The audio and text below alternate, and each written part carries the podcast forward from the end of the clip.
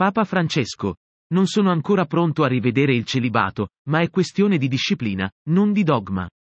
Da ascolta la notizia. Il celibato sacerdotale? Non sono ancora pronto a rivederlo, ma ovviamente è una questione di disciplina, niente a che vedere con il dogma. Lo ha detto Papa Francesco in un'intervista al sito argentino Perfil. Perché si identifica con Francesco d'Assisi? È una cosa spontanea. Vedere quel ragazzo di buona famiglia che, a 20 anni, lascia tutto, si spoglia persino davanti al padre, e inizia una vita di impressionante creatività.